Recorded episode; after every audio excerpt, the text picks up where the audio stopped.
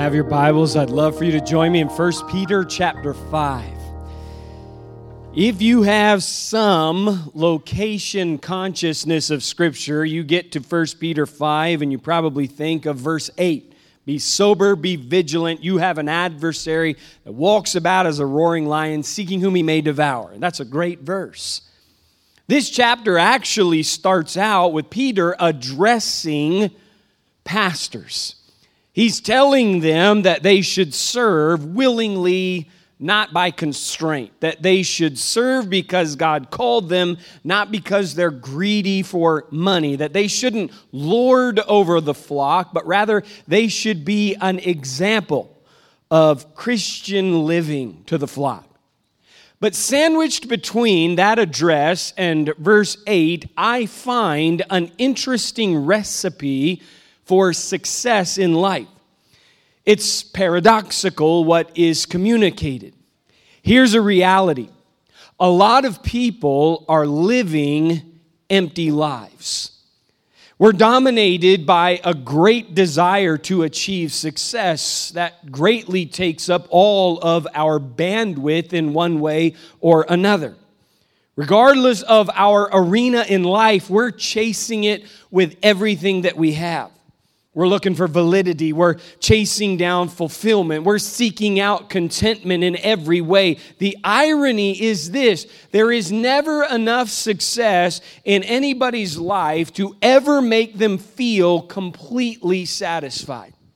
In fact, one wrote this instead of satisfaction, when we live like that, we become full of ourselves full of our agenda, our goals, our plans, our projects, our accomplishments, how terribly dissatisfying it is to be wrapped up in ourselves.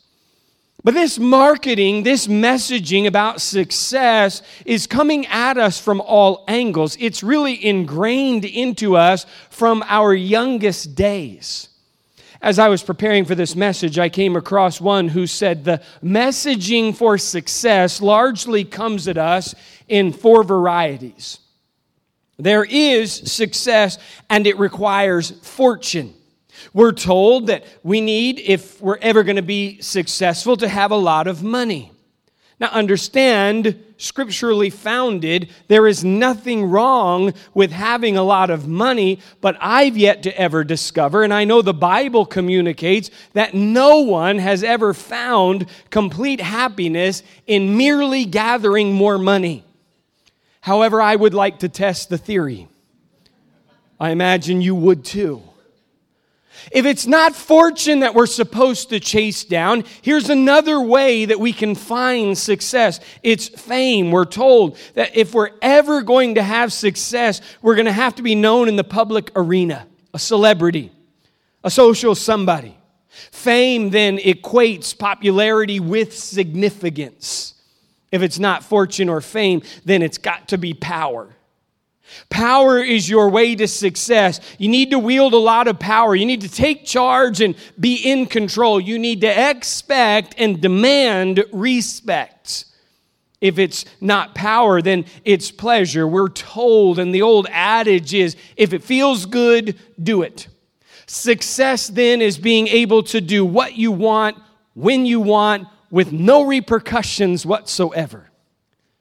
And yet, I began by saying there are too many people living empty lives, and we are bombarded with this messaging for success, fortune, fame, power, and or pleasure. But isn't something in all of that messaging missing?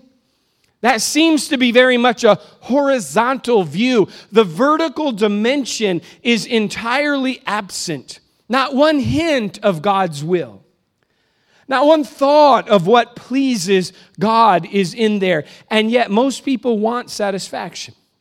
Most people long for fulfillment. They desire to have success. And that's what brings us to where we are in three verses this morning that I want to study with you. There's a paradox contained in them, and it's this, as one wrote Ironically, according to Christian faith, the way up always comes by going down.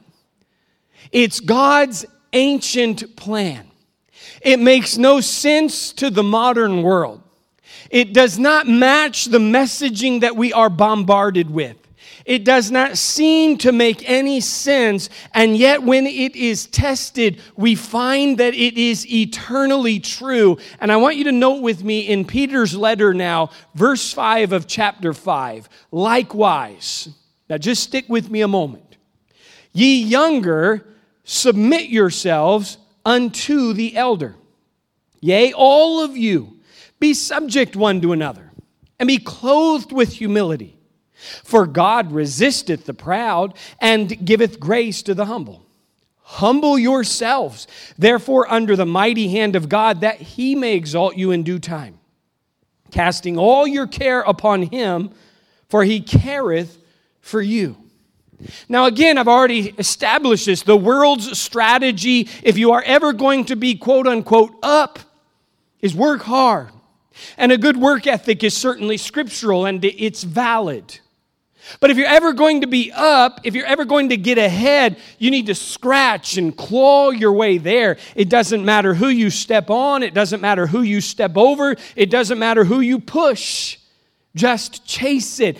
And then God steps in with an ancient plan and it hits entirely different. If you and I are ever going to achieve the right kind of success, there are three imperatives that He outlines for us that are utterly unavoidable, counterintuitive, paradoxical to the knowledge of the world. The first one is this submission, subjection. Subjection, by its very definition, seems to be the opposite of success. And yet, Peter said in verse 5 Ye younger, submit yourselves unto the elder, yea, all of you be subject one to another, and be clothed with humility. Now, it's interesting what Peter does here. Peter addresses something that is incredibly relevant, and this was in the first century church. In the first century church, there was what we might call generational warfare. And Peter is addressing the attitude of respect from the younger in the church unto the older that are in the church. Now, I'm sure there's a lot of gray heads or bald heads who are going, Exactly. You should respect us. You should do what we want. You say, Pastor, do you actually think there is such a thing as general war, generational warfare within the church? Yes. How many of you are familiar with the term boomer? Yeah. How many of you think that has positive connotation? How many of you are familiar with the term millennial? How many of you think that has positive connotation? No, no, no. Boomers are stodgy, stuck in ruts, right? Boomers, we would think, are the kind of people that if we ever try to promote something with a QR code, they flip out and think it's the mark of the beast. I have no idea what it is that you've put up there. People are looking at each other right now going, What is a QR code? What? If you tell them, like, we have a church website, they're like, Oh, a what? Yeah, you have to have Wi Fi. What? You have to have a computer, a smartphone. What? What? Let me get out my Blackberry. Can you show me on my Blackberry how I can access this? And then the older generation thinks of the younger generation, and here's their thought process they have no commitment whatsoever.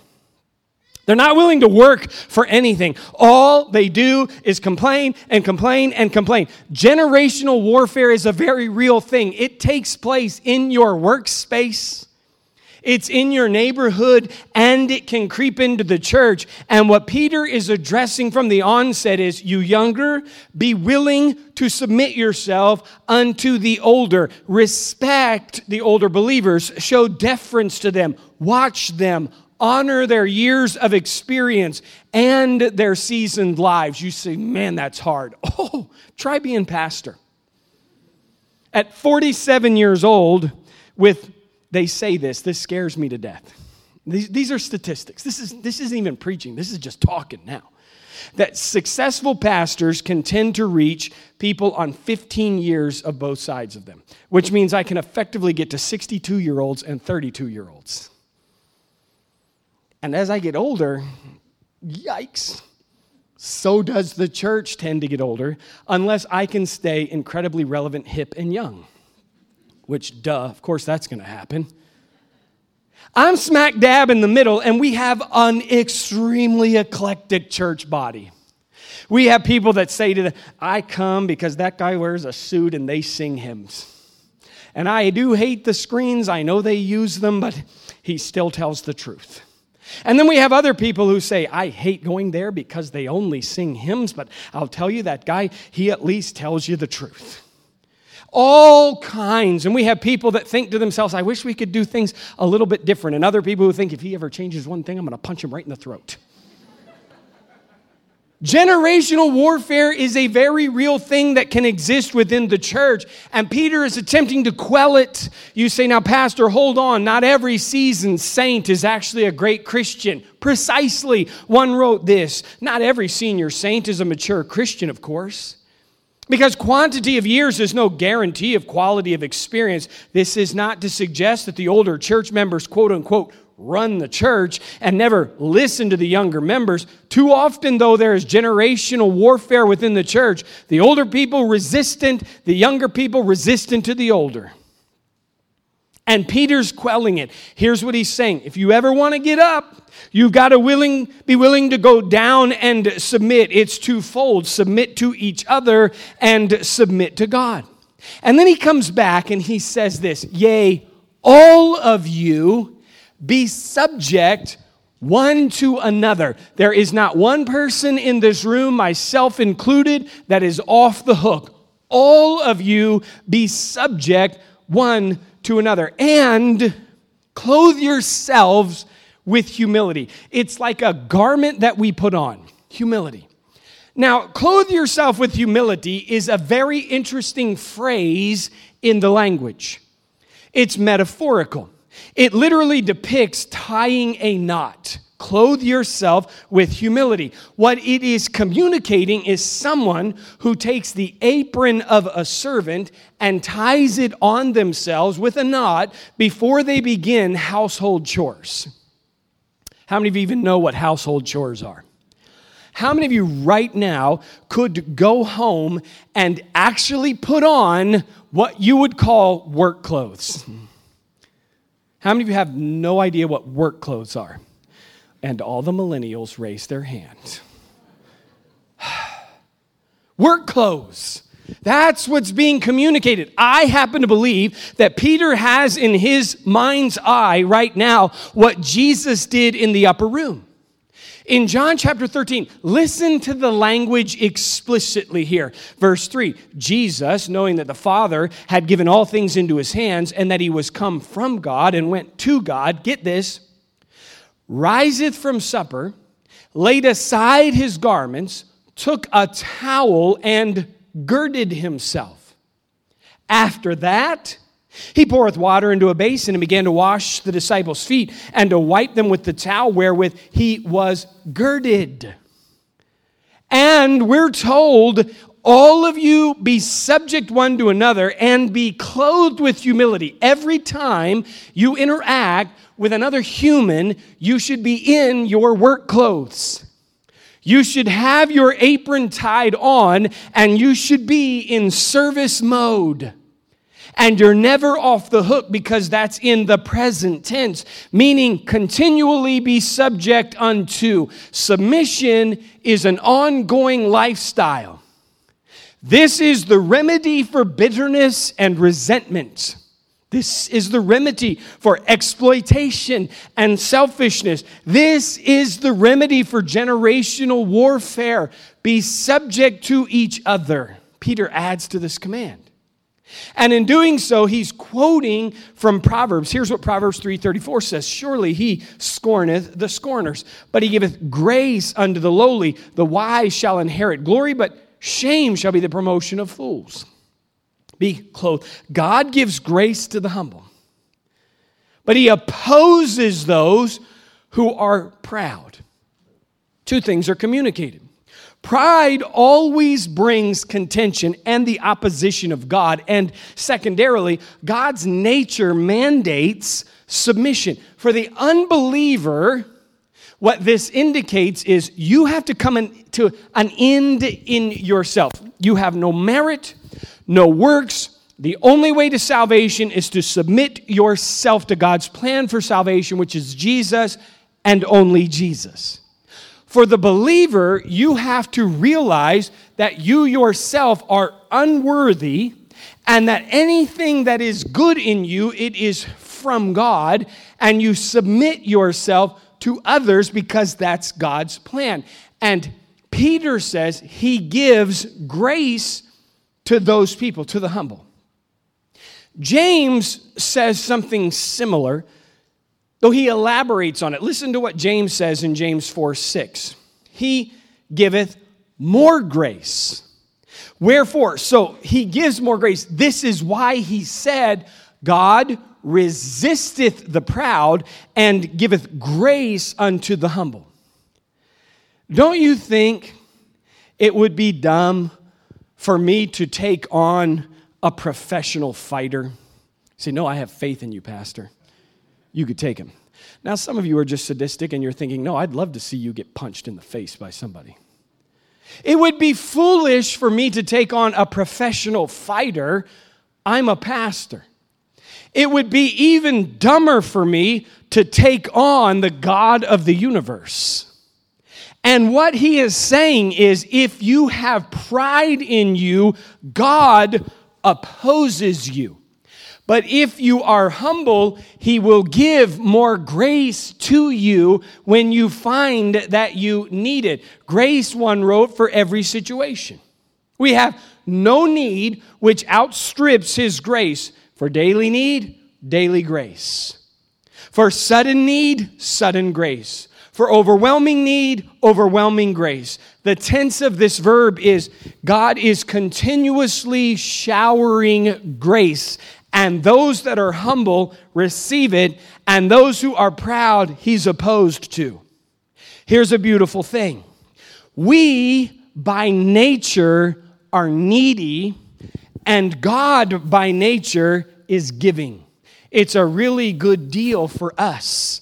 We need grace, and He always gives it. The qualifier there is He gives grace to the humble, to those who really know that they need it. You might think, I can't imagine there's anybody here that would say, I'm fine. I don't need the grace of God. But the reality is, we live that. You must understand, and I must understand, those who benefit most from grace are those who recognize they need it most.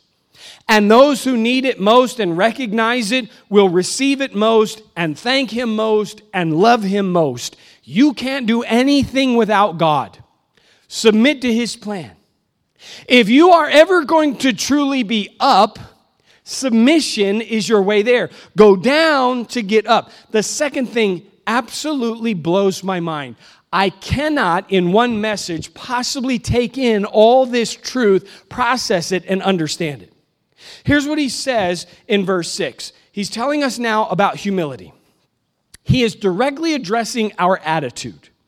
So lock in for just a second and listen to what he, this is massive in its truth. Verse 6 Humble yourselves, therefore, under the mighty hand of God that he may exalt you in due time. Now, I don't want to bore you to death. I don't want to beat you to death with original language, but this is a passive verb. What this means is allow yourself to be humbled. Maybe another way for me to say this is, is accept your circumstances, accept them. Accept your humble circumstances. Allow yourself to be humbled under the mighty hand of God. Now, in the Old Testament, God's hand symbolizes his sovereign control. There's biblical precedent for this. It's under the sovereign control. Every circumstance of life is under the hand of God under the mighty hand of God. He used his mighty hand to defeat the enemies of his people. He used his mighty hand to fulfill his purposes, his promises for his beloved. That's what he's talking about, that he may exalt you in due time. Humble yourself under the mighty hand of God. Talking about a reversal of misfortune, a reversal of hardship, a reversal of what you might consider suffering. And he says, in due time, he will exalt you. Now, from the onset, I need to just be truthful with you. That may not be in this life. But in eternity, he will set all things right. In his timing, which is perfect, he will exalt you. But get the truth Humble, allow yourself to be humbled under the mighty hand of God. Accept your humble circumstances and allow Him to exalt you in His perfect timing. Refuse to hurry the timing of God. Refuse to manipulate people. Refuse to go through life charging ahead. Allow God to set the pace. Now, there are some people in here who are really skilled they're incredibly eloquent and articulate, and they can use words to manipulate people. Some are intimidating and they'll scream and shout. And by their sheer force and their temperament, they, they get their way.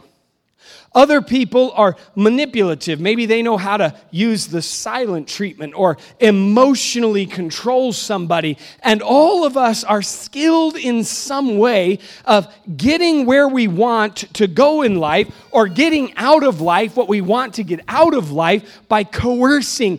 And Peter steps in and says, No, not you. The way for you to get up is to go down and humble yourself under the mighty hand of God. Well, what in the world do I do then if I'm not getting what I feel I deserve? What if I'm in my workplace or in my profession? What if I'm not getting what I deserve? What if I'm not getting the thanks that I feel like I should be receiving? And, and I'm in a situation where I can make things happen. Now, I really want God to do it. But I'm, I'm in a moment where I can kind of shortcut this. I can expedite the process. What do I do? Well, good thing there's a biblical precedent for this. This staggers me. Just dive in. David was anointed to be the king of Israel. He was young. He's anointed to be king, and it's God who says, You're it. You are my king. The guy who's on the throne right now, Saul, he's done wrong, and the kingdom is to be rent from him, and you are the guy. Here's the oil on your head. Here's my prophet saying it. You're the king. And then Saul, who was a monumental jerk, Saul, who was under the control of an evil spirit, Saul literally is trying to kill David. He's working against the plan of God. Unquestionably, Saul is in the wrong. David is set to be king. Now, David is running for his life. He's hiding out in En Gedi. It's a region in Israel. There are sheep cotes and there are little caves where David and his mighty men, which was a ragtag group of misfits, are hiding out in the caves. Saul hires 3,000 trained military killers to go hunt David down to snuff him out. Somebody comes to Saul and says, Saul, David is out in the strongholds. He's hiding in the caves of En Gedi. That's it. Boys, mount up. Let's go kill this guy. And that's where we pick this up 1 Samuel 24. And it came to pass when Saul was returned from following the Philistines, that it was told him, saying, Behold, David is in the wilderness of En Gedi. Then Saul took 3,000 chosen men out of all Israel and went to seek David and his men upon the rocks of the wild goats. And he came to the sheepcotes by the way where was a cave. And Saul went in to cover his feet. Now, that's a really strange Bible phrase, isn't it? Saul went in to cover his feet. Why does the Bible say maybe his feet were hot? He had to get in a cave and cover his feet. It's metaphorical. Saul went in to relieve himself, he went in to use the bathroom. You say, come on, that's so Old Testament. Yes, but it's in there intentionally, and here's why I think it's in there intentionally. No king is taking his private security with him into the cave to relieve himself. I believe that's put in there so that we grasp just how vulnerable Saul is in this moment.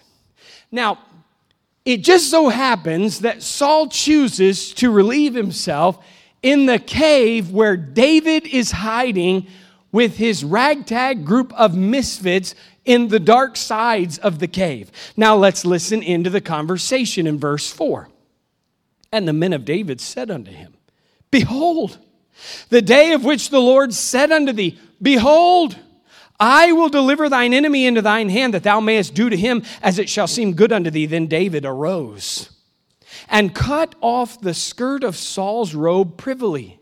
And it came to pass afterward that David's heart smote him because he had cut off Saul's skirt. And he said unto his men, The Lord forbid that I should do this thing unto my master, the Lord's anointed, to stretch forth mine hand against him, seeing he is the anointed of the Lord. Now, David's got Goliath's sword, that's his weapon. David's men are whispering, This is it. We, this is what we've been praying for. Your moment has arrived. And David walking through the cave, I think all of the men are pretty amped. It's over. No more hiding in caves. We're with the king. And David simply cuts a piece of Saul's robe so that he can later on prove to Saul, I could have killed you, but I didn't. And the Bible says the moment that David cut the robe of Saul, his heart smote him. And he thought, Who am I? Who do I think I am? What am I doing trying to coerce and manipulate this situation? And here's the truth Saul was in the wrong, but it wasn't David's job to make it right. Saul was in the wrong, but it wasn't David who was in charge of the timing. David knew God had to do the exalting. Now, two chapters later, this is stunning. Two chapters later, David and his men stumble upon Saul and his men, and Saul is lights out asleep. Abishai, one of David's mighty men, says to David, David, you didn't handle business in the cave, but we got another opportunity here. And maybe it was that you didn't want blood on your hands, so here's the deal I will go over there where Saul is sleeping. No blood on your hands. I will take my spear. I will run. I will stick him to the ground. This is over. No blood on your hands, man. It's over. This is our moment. And David says this in 1 Samuel 26 10. As the Lord liveth, the Lord shall smite him, or his days shall come to die, or he shall descend into battle and perish. But it's not up to me. You say, come on, man. Isn't there a biblical principle that says God helps those that help themselves? That is not a biblical principle. That is rooted in carnality. You say, isn't there some effort that I must put forth? All that we do must be humbling ourselves under the hand of God allowing us to accept our circumstances, and in due time, he'll exalt us. This is what David said the first time they met The Lord judge between me and thee. The Lord avenge me of thee. Mine hand shall not be upon thee. Three verses later, the Lord therefore be judge between me and thee. He'll plead my cause. He'll deliver me out of your hand. I'm not going to retaliate. That is so hard. That's stunning and how hard that is someone will say something about you. There will be a moment where you will be confronted with an opportunity where you can coerce, you can manipulate, you can scheme. And here's the principle the only way to ever actually get up is to bow down under the hand of God and allow Him in His perfect timing to exalt you. That is so incredibly challenging. I urge you, let God do the promoting. Let God do the exalting. That's exactly what Jesus did when he humbled himself for the cross. You say, I want to be just like Jesus. Yeah, minus the insults, minus the cross, minus the unfair treatment. That's not how it works. Jesus humbled himself and he said, The day will come where every knee shall bow and every tongue shall confess that Jesus Christ is Lord but he humbled himself to the cross, waiting for the perfect exaltation timing of his Father. Do you humble yourself? The way up is down. Get down and serve. Bow down under the mighty hand of God. And the third principle is this release, set down, let go. Verse 7, this one you know, casting all your care upon him, for he careth for you. The word casting literally means throw it, throw it completely on the mercy and care of God. I know this is true, that I love how thorough the Bible is. As we submit to one another and to God, and as we humble ourselves under his mighty hand and allow ourselves to accept our circumstances, inevitably there will be anxiety. There will be stuff to fret about. We will be filled with care. And so he sums it up by saying, Now, set that down. Get down and serve others. Bow down under the mighty hand of God. And when you're filled with anxiety and fret and care about what you're missing out on or what you're allowing to happen, Release all that to God. Give Him all that. It's beautiful what He says. Cast, that's intentional. Take it off and throw it on Him.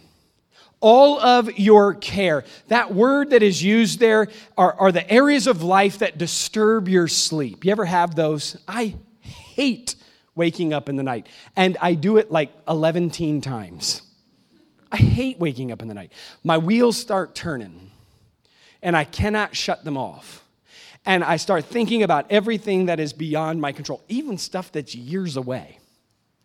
That's the exact word here. Those things which disturb your sleep. In fact, Greek philosophers wrote this The foolish try to drown these kinds of cares in love or in drink. Here was their assessment. But only death can free us from these cares of life. And Peter and the Holy Spirit step in and say, But not so for the believer but not so for the Christian. Paul will say it this way Be careful, don't be filled with care for one thing, but rather give it to God in prayer. Let God carry it. There's intention there. Cast your burden on the Lord. Let Him carry it, let Him have it. I love how one author framed it. He said this, and this is beautiful. You don't surrender to your circumstances, you surrender your circumstances to the Savior. Why? Because He cares for you. Say the whole thing. He cares for you.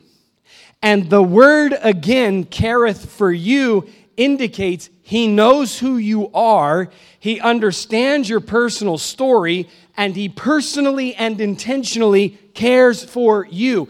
If we are humbling ourselves under the sovereign hand of God, understand every situation that we encounter, he knew was coming down the line, tie it in again to the grace that is available, and he has sufficient grace to cover whatever need is there if you'll humble yourself. He cares for you. It's amazing to think that at this moment, right now, at this moment, right now, God knows your name. He knows your name. You say, Well, yeah, I know. He knows the hair that's on my head. And yeah, He knows you. He knows where you can. He can still see your childhood bedroom. God is not bound by time. He still knows about your relationship with your mom. He knows about your relationship with your dad. He knows what the workplace, he knows you. He knows you. He knows what you're worried about right now. And a little bit about when is this guy going to get done. He knows that. He's not happy with you. He knows you. He knows you. He cares about you. In a world where you feel lost, and in a world where you feel alone, and in a world where you feel directionless, the Creator God of the whole universe cares about you. And Peter is telling us there are some things that we need to set down. There are some things that we need to release, some things that we need to let go of. Each of these imperatives requires a downward motion. The world is telling you and me if you're ever going to get up, you must have fame, fortune, power, or pleasure. And God's ancient plan steps in and is so paradoxical. Rather, He says, get down and serve. The very definition of subjection is the antithesis of success. And yet he says, Get down, put your apron on, get your work clothes on, serve other people. He then says, Bow down and be humble. You say, You don't know what's going on in my life. I don't. I can't possibly. You don't know what's going on in my life. You can't possibly. But I know He actually does, and He truly cares. Allow yourself to be humbled. Accept your current circumstances. That's really practical. And stop the manipulation, stop the coercion, stop flexing, stop forcing, stop kicking, stop screaming, stop the bitterness and the anger and the resentment. He's got a plan, and in due time, He's going to exalt you. What if that's not till heaven? So is His plan then. And then the third thing is set down and release. Set it down. You're carrying stuff you were never meant to carry. Your frame was never meant to bear up under that load. Let him have it. You say, You mean that I can cast it on Jesus and he'll carry it for you all the way to the finish line? He can bear it. The fact is, submission to others plus humility before God minus the worries of this life equal genuine relief and satisfaction. That's paradoxical. The way up for a believer is actually to go down. In due time, he'll exalt. It's an ancient plan. It doesn't seem sensible, but I'm telling you now submit, put your work clothes on and serve other people. Accept your current circumstances and let God have it. And when that anxiety inevitably rises up and fret begins to creep in and the cares start to weigh, give it to Jesus. Set it down, give it to Jesus. Release it to Him. Would you with me bow your heads for just a moment?